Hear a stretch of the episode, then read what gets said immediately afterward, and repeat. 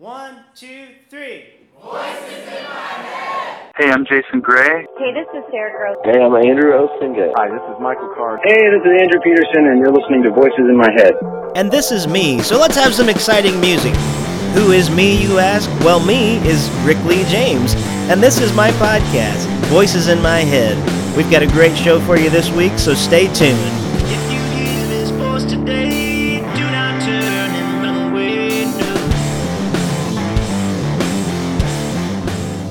Welcome back to Voices in My Head. I am your host, Rick Lee James, and this is episode number 117. You're about to hear part two of my sermon, Where Are You, that I recorded just a few weeks ago in Summersville, West Virginia, at a camp meeting there. Had a great time. Just before we start, I want to let everybody know that the official crowdfunding site is up for my next album. It's a hymns album, and uh, I, I just am really excited about it. We've got a video from YouTube that I want you guys to check out, so stop everything right now if you can and go to youtube.com slash Rick Lee James. Watch the video that's on the main feed there about the Rick Lee James hymn project.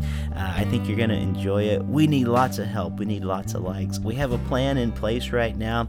If we can get 6,000 people to watch it, that might help us to get 6,000 shares on the internet. If we can get 6,000 people to donate $5 each, we can get this project made. Lickety split, no problem, but we need your help to share this. So if you could go to rickleejames.com or just go to youtube.com slash rickleejames, uh, you can share that, watch the video. It's about a three minute video about the project. I think you're going to really enjoy it. While you're there, you can listen to some of the demos uh, for the hymns we want to put on the project.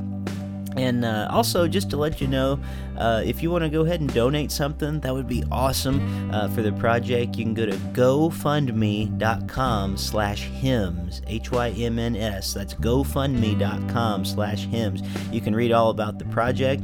And we aren't just asking for donations. It's actually more of a pre-order for the album. And you get lots of prizes, everything from uh, a download of the, the album when it comes out to um, hard copies of my book, uh, to DVDs, uh, concerts, things like that that you can actually get for rewards for giving towards this project. So we're not asking for something for nothing. We actually want to give you something in return. So GoFundMe.com slash hymns.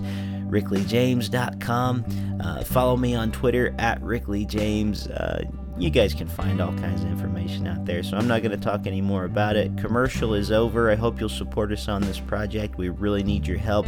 Uh, we're going to get it made one way or the other with the grace of God and His help in this. But let me stop talking about that and go straight into our sermon. This is part two of my sermon, Where Are You? Thanks for listening to Voices in My Head. Love you guys. Hi, my name is Rick. My name is actually Rick James, and I know what you're expecting is, you know, that doesn't look like the guy that sang Super Freak back in the 80s. Um, I'm actually not usually in this role. I mean, I'm, I'm speaking a lot more now because I wrote, wrote a book recently, and I actually am an ordained elder in the Nazarene Church, but usually I'm doing the kind of stuff Carlos is doing. I'm a worship leader, I'm a songwriter, um, I've written several songs that have been published with Lifeway Worship. Um, I do a lot of traveling, a lot of singing, and some speaking along the way, but it's kind of like a, a different muscle. And so recently uh, I, I, became an author too. So, uh, what all this is trying to say is not really to build me up, it's just to tell you I'm not good enough at any one thing to just stick at it, so I have to try a lot of different things uh, when I do that. But I feel so blessed to be here with you guys this week. I mean, you see how inadequate I am. I can't even turn on a microphone correctly. Um, and, and I'm supposed to be of that generation that understands this stuff, you know. Um, but I'm here to tell you some stories this week, and I'm here to talk to you about questions that God asks us. Because usually we have a lot of different questions that we want to ask God, and we're going to get into that a little bit. But I find it much more intriguing the questions that God has for us. There's a whole lot of questions that He asks in Scripture, and we're going to be looking at that some this week. I want to tell you a story about me, first of all, uh, that happened just a few weeks ago. I have been really working hard this summer to lose weight. So I've been dieting, I've been exercising, I've been running a whole bunch, and I've lost like 27 pounds this summer. So thank you. I look awesome. I know. I'm just kidding. No, I'm joking. Anyway. Um, but it's been like one of those experiences. It's, you know, there's a lot of spiritual meaning I could get from all that, but really it's just a lot of hard work. And I found myself on the treadmill one day. Now, the worst part of this story I'm going to share with you, I wish I could tell you that this happened to me while I was in full sprint, like running super hard on the treadmill, like I was going seven miles an hour or something. But I fell off the treadmill, okay? I wish I could tell you I was running when this happened, okay? I had just finished running and I picked up my phone uh, off of the, the treadmill and I was taking a drink at the same time. Had a drink in my left hand, I had the phone in my right, and I dropped the phone. I was like, whoops. I stepped to the side, which a treadmill was going extremely slow, by the way. This was not even a fast treadmill. I should have been able to do this. I stepped kind of to the side. I don't know why I didn't push the stop button. I still had the water in my hand. Like, oh, I can get that phone that just went down the treadmill and kept going.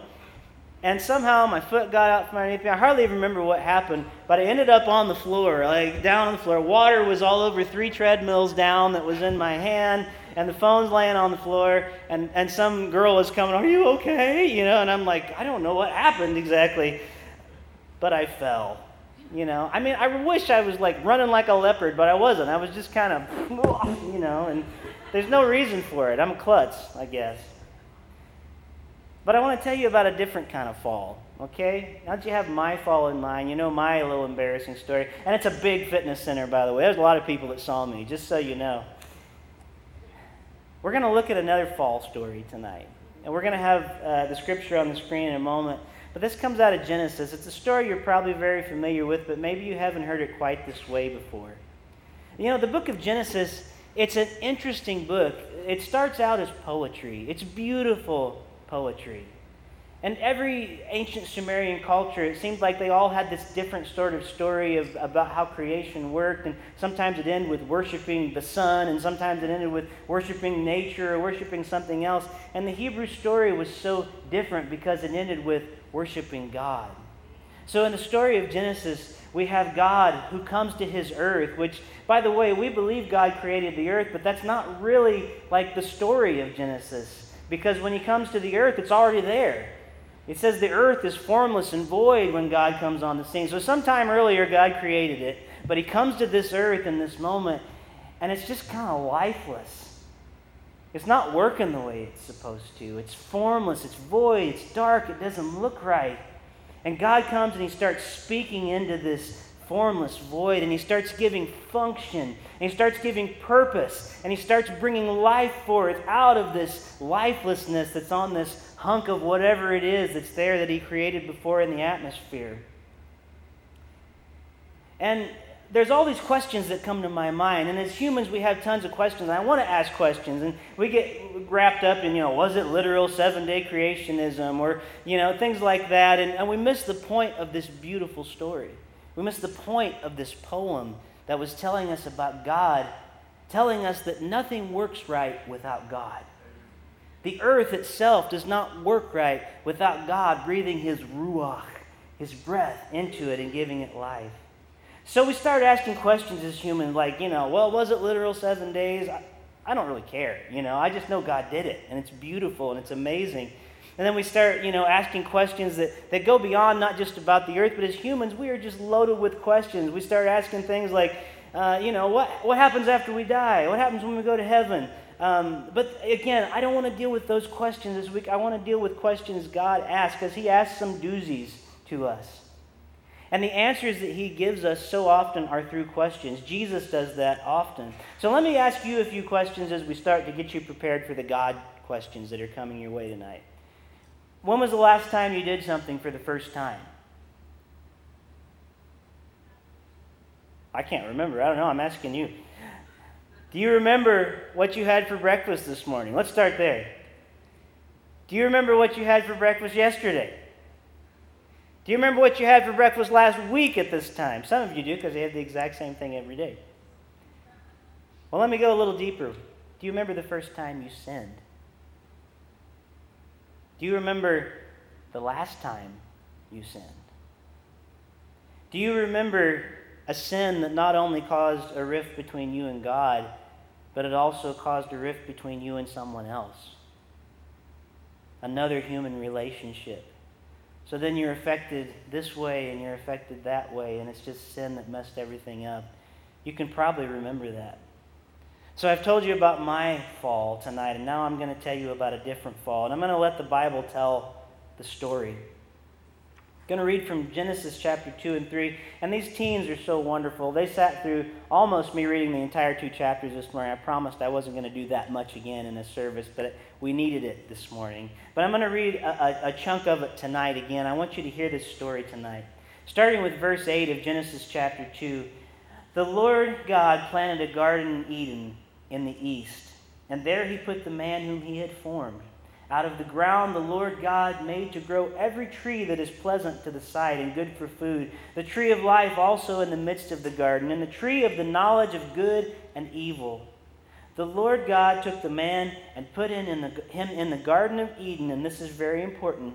He put him in the Garden of Eden to till it and to keep it to till it and to keep it. And the Lord God commanded the man, You may eat freely of every tree in the garden, but the tree of the knowledge of good and evil you shall not eat, for in the day that you eat of it you shall die. Then the Lord God said, It is not good that the man should be alone. I will make him a helper suitable as his partner. So out of the ground the Lord God formed every animal of the field, every bird of the air, and brought them to the man to see what he would call them. And whatever the man called the living creature, that was its name. See, God gives man the task of being creative also. He's just kind of curious. Hey, I wonder what Adam's going to name him. Let's, let's take a look and see what my kid's going to name this stuff. What's my kid going to name his dog? I'm ready to see. You know, he named his dog Dog, you know, different things like that. So it's a beautiful part of the story. God hands off some of his creation uh, abilities to man. So Adam starts naming them all. Man gave names to the cattle, to the birds of the air, to every animal of the field. But for the man, there was not found a helper as his partner. So the Lord God caused a deep sleep to fall upon the man, and he slept. I hope that's not happening to you right now. Please stay awake this evening. Then he took one of his ribs, and he closed up its place with flesh. And the rib that the Lord God had taken from the man, he made into a woman and he brought her to the man. Then the man said, This at last is bone of my bone, flesh of my flesh. This one shall be called woman. Or, whoa, man. For out of man this one was taken. Therefore, a man shall leave his father and mother. A man leaves his father and mother and clings to his wife, and they shall become one flesh. And the man and his wife were both naked and not ashamed. And this morning we talked about that was good naked. Okay, well, we'll talk a little bit more about that in just a second. But now, this is where the story gets interesting. This is where it turns from beautiful poetry into tragedy. Now, the serpent, the nakash, as it says in the Hebrew, uh, it, it's not, you know, I'll tell you more about it in a second, but this serpent, it's kind of this monster character in the story. It comes into the garden. It was more crafty or deceitful really is what that word crafty means, than any other wild animal that the Lord God had made. And he said to the woman, Did God say to you, You shall not eat from any tree in the garden? The woman said to the serpent, We may eat of the fruit of the trees in the garden, but God said, You shall not eat of the fruit of the tree that is in the middle of the garden, nor shall you touch it, or you shall die. But the serpent said to the woman, You will not die. For God knows that when you eat of it, your eyes will be opened, and you will be like God knowing good and evil. So when the woman saw that the tree was good for food, and that it was a delight to the eyes, and that the tree was to be desired to make one wise, she took of its fruit and ate it. And she also gave some to her husband who was with her. By the way, he was with her. I told the teens that this morning, okay? We often say Adam came in later. Nope, he was there the whole time. He was supposed to be doing his job of tilling and keeping, but he was there. She gave some fruit to her husband, who was with her, and he ate. Then the eyes of both were opened, and they knew that they were naked. Not good naked anymore, they were bad naked at this point. They sewed fig leaves together and made loincloths for themselves.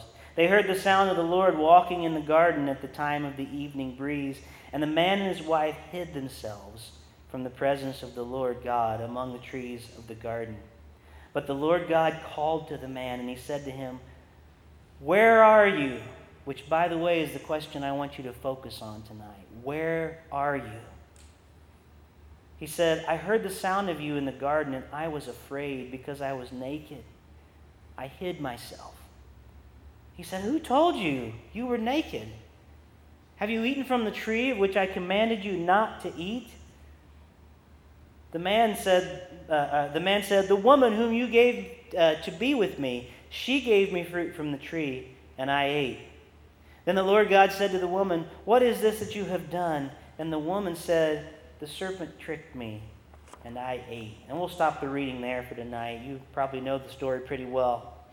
Uh, but first of all, I want you to notice the priestly language that's here in this passage of Scripture, okay? You may not understand this fully, but this is a, a theory I, I highly subscribe to in this passage of Scripture. It's priestly language, it's Levitical language. The Israelites, because of God's revelation to them, they understood all creation to be this macro temple.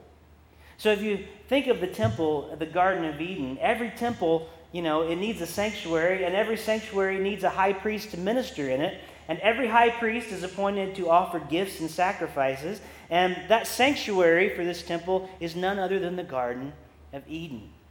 So I want you to think about the Garden of Eden as the temple of the Lord. The Garden of Eden was not viewed simply as farmland, but I believe it was viewed as an archetypal sanctuary unto God.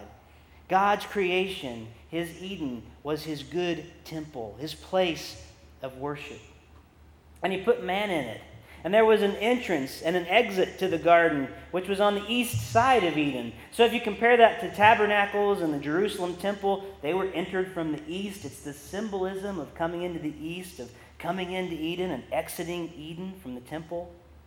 Cherubim were on top of the tabernacle whenever they built them, and they formed the throne of God in the inner sanctuary. And, and in Genesis, God placed the cherubim with a, a sword flaming and, and turning people away to guard that place. So this brings us to Adam, and I told you this was important. His duty was to till and to keep the garden. That word till is the Hebrew word abad. Say that with me abad. Abad. And the other word is shamar, to keep. Say that with me shamar. Shamar. So to till, abad, and to keep, shamar the garden. These are probably better translated to serve and to guard. These two Hebrew words are used together elsewhere in Hebrew scripture to describe the duty of guess who? Priests. They were to serve and to guard in the temple. They were to abad and to shamar. We see in Numbers 3, 7 through 8, and Numbers 8, 26, the Lord gives the Levite priest the authority to minister in the tabernacle, to abad, till, and to keep shamar, the exact same responsibilities of Adam in the garden. And what was the task given to Adam? It was to serve, to cultivate, to work, and to keep, to watch, and to preserve, and to guard, to abad, and to shamar. Walter Brueggemann says that the challenge is for humans to live with God's other creatures. Some of them are dangerous, but all of them are to be ruled over and cared for by man. The destiny of the human is to do three things to live in God's world, to live with God's other creatures, and to live on God's terms. So in chapter 3, when the serpent enters the garden, we start to get an idea of the kind of thing Adam was supposed to be guarding against. That was part of his task and his responsibility. Adam is called to be about the work of guarding the garden, to offer up the sacrifice, which is what priests did, and if necessary, to offer up the sacrifice of himself to defend it if need be. For the priest's primary duty is sacrifice. Now remember, at this point in the story, the man and the woman are pretty much equal. She's different, but she's not lesser. She isn't named Eve yet. He just said, Oh, your woman. Called her female. And in fact, at this point in the scripture, they're just called the man, the woman, all throughout. There's no Eve yet, hasn't been given that name yet. That's important. Their duties were to till and to keep the garden, to abad and to shamar, to serve and to guard. And they were naked and unashamed because this place was safe. Just like babies are naked and innocent and unashamed, there's no reason there's nothing dirty about it. It's not scandalous. It's not evil. It's just the way we were created to be. Well, they allowed this crafty servant, serpent, however, to come in to the garden. Which, by the way, side note, it's not Satan, it's just a serpent, okay? It's, it never says Satan in the passage. We call him that, and that's fine if you want to, but it's this word, nachash. Elsewhere, it's translated a sea serpent or a dragon. So I like to think about the story like this there's this dragon that came in, all right? Because it's the same word. They use it elsewhere. They use it in Job in different places. It's just, we usually think about the serpent. I have snakes in my garden. That's no big deal. But I love the story of a dragon coming in, you know, tending the garden. And we see this creature that Adam was supposed to be, you know what? This thing's here causing trouble. I'm kicking this thing out. But it's interesting to me that this creature, which man was made to rule over, begins to rule over man, causing doubts about God, causing doubts about his promise. And the Bible said that God made trees that were pleasant to the sight and trees that were good for food. And the serpent starts to convince mankind to use God's creation wrongly. Eat this fruit, even though it wasn't designed for food. You see, sin is simply a good thing used in the wrong way. It would be a sin to, to use that guitar or any of these guitars like a shovel. To me, especially, I'm a guitarist. So if you start using a guitar like a shovel, taking it out to the ground, that's just a sin to me. You know, don't do that. It's the wrong way to use it. It would be a sin to use a cake as a doorstop. You're supposed to eat a cake, right? You're not supposed to use it to keep the door propped open. That's a sin, right? It'd be a sin to turn a car into a giant pot for plants. Wait, I'm in West Virginia. I think I saw a few of those out in the yard. But this tree was meant for beauty, it was not meant to be consumed. One thing that is so wrong about what Adam and Eve did, you might be thinking, well, they just ate the fruit. But they couldn't just let a beautiful tree be a beautiful tree. They had to be utilitarian and use it for something that would get them something. They had to get something more out of it. It wasn't enough to just let it be lovely because it says God made trees to be beautiful to the eye, too. You know, Bill Cosby once said, Bill Cosby is one of my heroes. I love Bill Cosby. He said, Women don't want to hear what you think, they want to hear what they think in a deeper voice.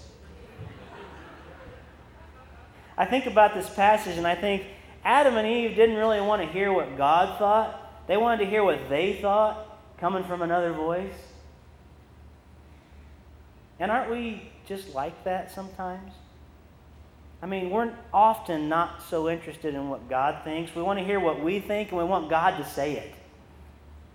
Mm, maybe God didn't mean this. God, I know you told me not to do that, but I want it, and I, I think this is your will. And it helped that somebody else was prodding him on. Adam should have done his duty.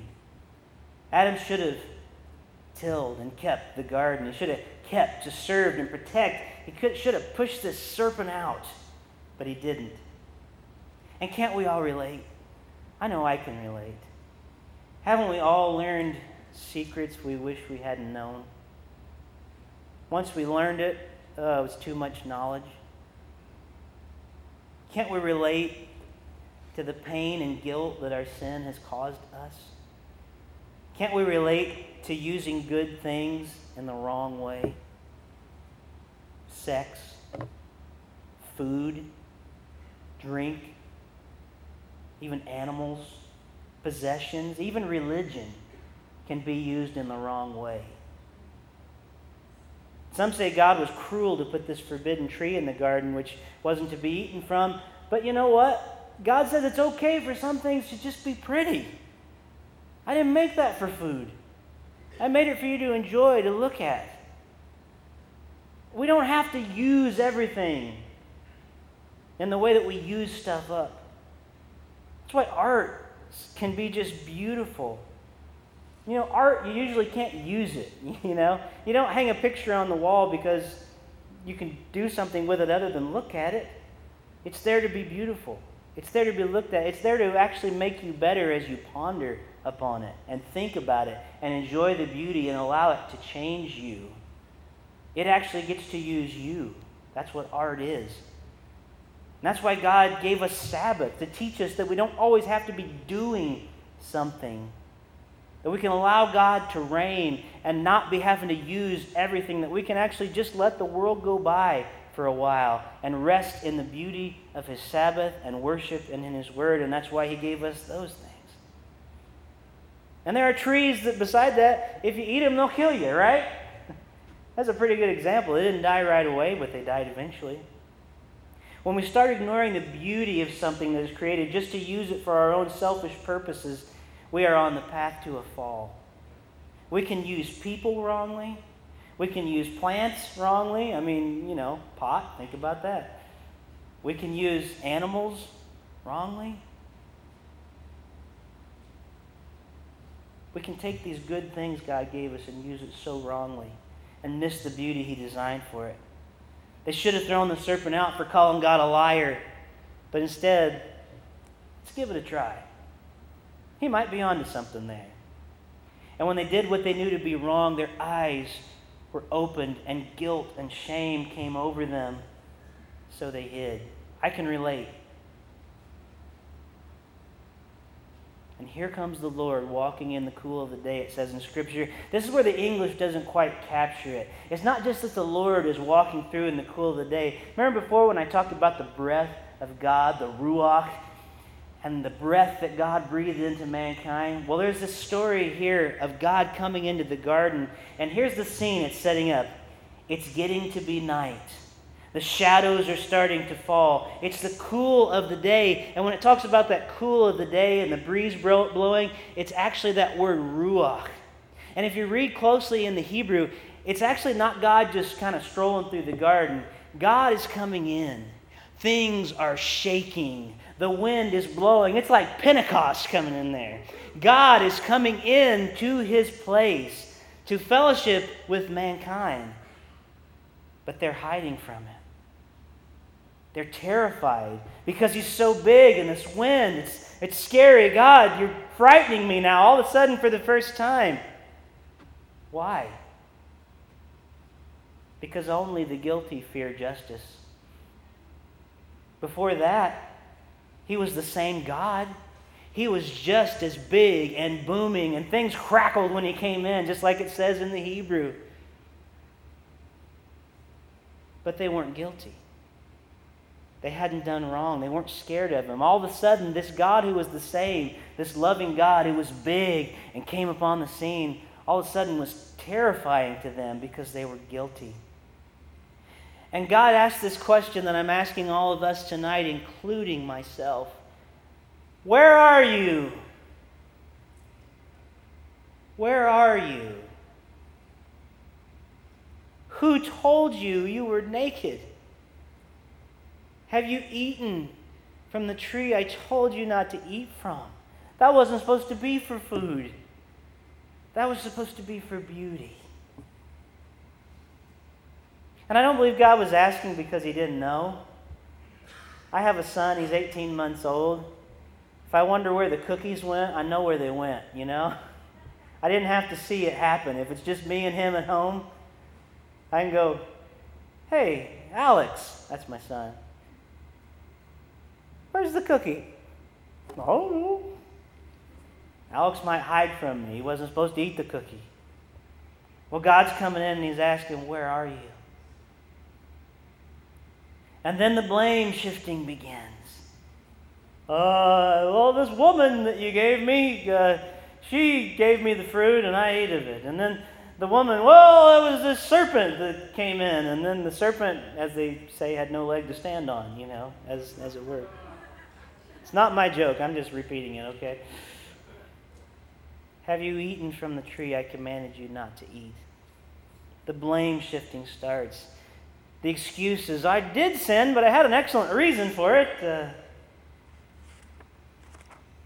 so then comes correction. The man and woman are told that life is going to be much harder for them now.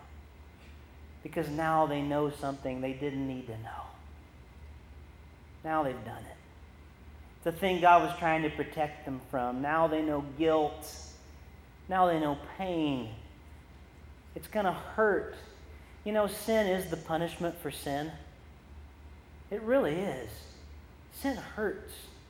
Sin hurts us. Sin hurts others. Sin hurts our relationship with God. How many of us, all of us, can relate to that moment? I, I, I was listening to somebody speak the other day, and they were so deep in pornography and at one point in their life, and they said, You know, I tried and I tried to stay away.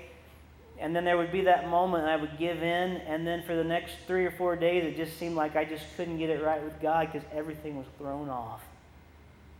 It's the same God, but we're messed up. It's a sad, tragic story of us. And so God disciplines like a good parent and not like a cruel tyrant. About uh, a little under two weeks ago, I guess, I went in the hospital. I had some intestinal problems, and I won't go into all that, but while I was in the hospital, I was in like terrible pain, some of the worst pain I ever had. One thing they said I needed was potassium. Anybody ever had potassium like injected through an IV before? Show of hands, a couple people. Burns like crazy, doesn't it? Like the dickens. Oh, it hurts. And it took like eight hours. They had to keep putting another one in. When they finished the first potassium, I thought, "You're done now, right?" And nope, we got eight more of these bags. Oh, come on. And it burnt and it hurt. But in order to regain health again, I needed it. I had to have it. And so God comes in and he has to do the unenviable task of restoring to health, and it's a painful process. It hurts sometimes. And then this, this is not explicit in the text, but it's something that stood out to me hugely when I read this. Because remember, before I told you up to this point, it was just the man and the woman. And Adam said, I'm going to call her woman, but the text reads differently. Remember before uh, that God gave the task to man to name the animals, and he said he was looking forward to seeing what man was going to name them? And it said, Adam named all the animals because they were lesser. He was supposed to care for them and rule over them. And I find it very interesting that right after this fall happens, the man named his wife. And it uses the exact same language as when he was naming the animals. It wasn't just, oh, I'm going to call you this. It was this looking at you as lesser now. Sin causes us to look at other people as lesser. You realize that? And I don't know if it's explicit in the text, but to me it stood out, and I went, oh no. When I start thinking other people aren't as good as me, I start naming them as lesser. That's what man did to the animals, not people. Immediately there was a rift between God and there was a rift between man and man. Kierkegaard said, Once you label me, you negate me, and I agree with him. I believe what Adam was doing was starting the process that we all do we label. God let man name the animals who were to submit to Adam. But with other people, What man must not start doing, though, is naming God. Man made gods are idols, given names by men, but God has his own name, and you will not label him incorrectly. That's what the other nations do. You are not to label God. God names himself. He says, I am.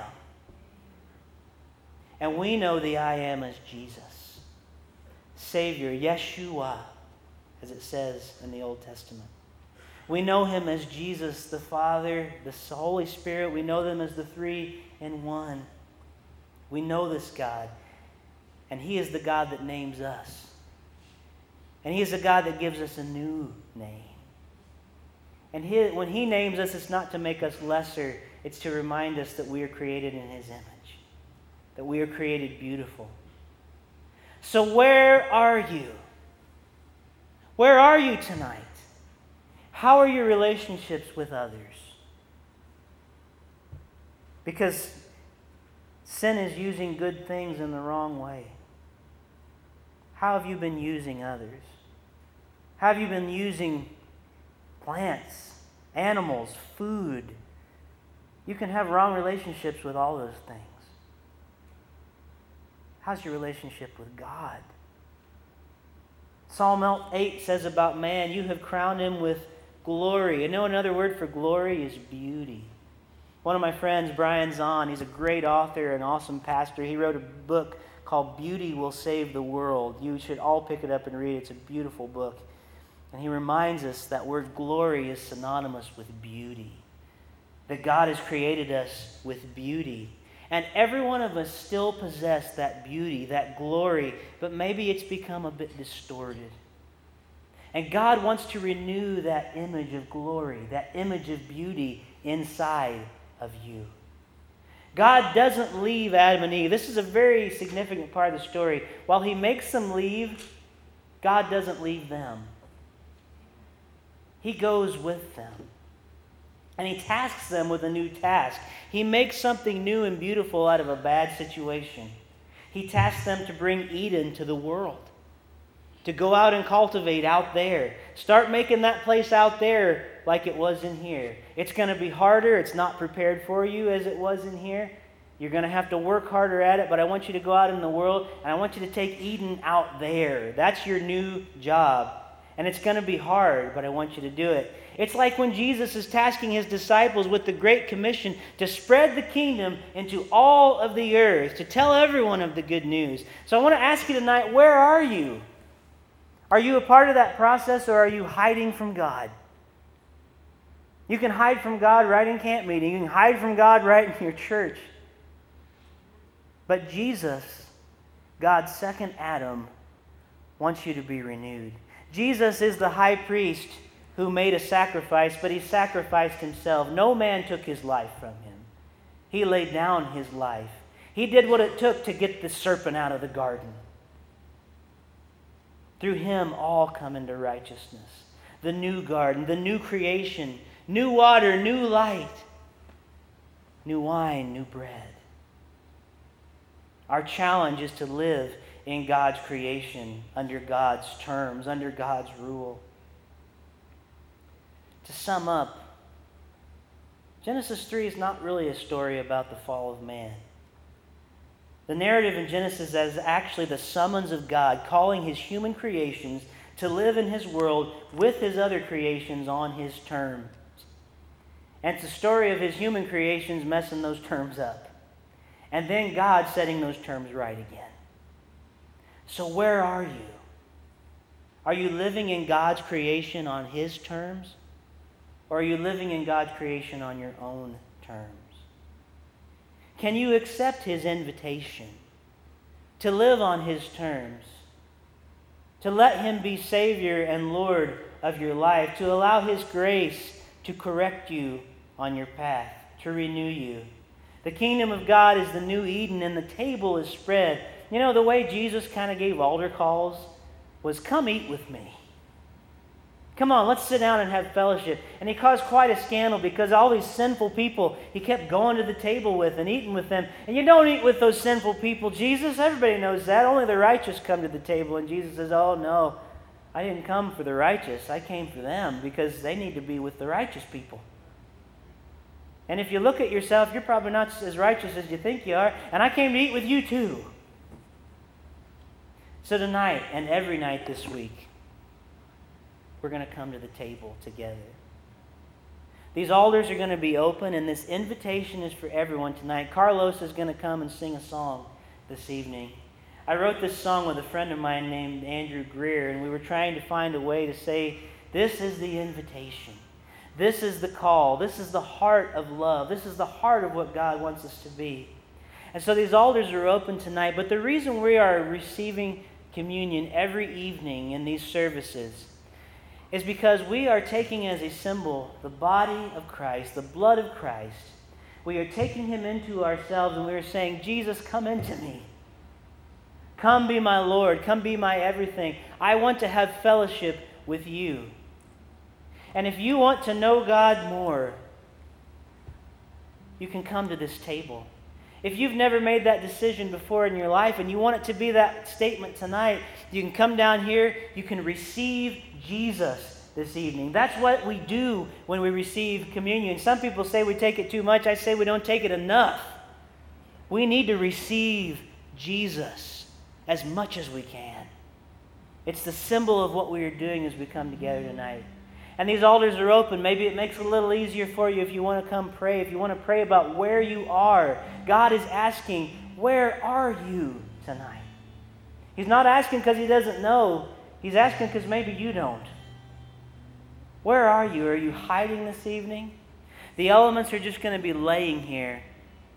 We're going to have a communion prayer together, communion liturgy quickly. I'm going to read, and then these altars are open. Will you stand with me tonight? If you would like to accept this invitation, there are people here that will pray with you as you receive this evening. We're going to ask you to come forward. If you say, I want to follow Jesus, if this is your first time tonight, that's okay. You take the bread, which is his body, you dip it in the cup, which is his blood and you receive it saying, I receive you, Lord Jesus, into my life. I want you to be everything to me. I repent of my sins. And then you can kneel at this altar and we can pray with you tonight and we can take time together to receive and fellowship at this table that God is calling us to. Our liturgy, I think it's going to be up on our screen tonight. This is the table not of the church, but of the Lord. It is to be made ready for those who love him and who want to love him more. So come, you who have much faith, and you who have little. You who have been here often, and you who have not been here for a very long time. You who have tried to follow, and you who have failed. Come, not because it is I who invite you, it is our Lord. It is His will that those who want Him should meet Him here. Won't you come tonight? Carlos, sing the invitation for us this evening. If you'd like to come, here's the bread, here's the cup at these altars. Come, receive. Come join the feast. Well, that's going to do it for this week's episode of Voices in My Head. Hope you enjoyed that sermon as much as I enjoyed preaching it, preparing it. God bless you guys. Uh, next week we'll be back with part three of 10 of this sermon series. Thank you for listening to Voices in My Head. Uh, go to rickleejames.com, find out more about me and the hymns project I have going on right now. Uh, more than anything, I hope that you will grow in your relationship with God, and hopefully, this podcast is a part of that process. Thanks for listening to Voices in My Head. God bless. You've been listening to Voices in My Head, the official podcast of Rick Lee James. If you'd like to know more about me, my ministry, my music, my life, go to my website at rickleejames.com. And I'd love this to be a community experience, so if you call 937 505 0162, you can leave feedback you can give me suggestions for future shows. You can even record comments that I can play on the next podcast. So let's make this something really great together. 937 505 0162. Thank you so much for listening to Voices in My Head, the official Rick Lee James podcast. God bless.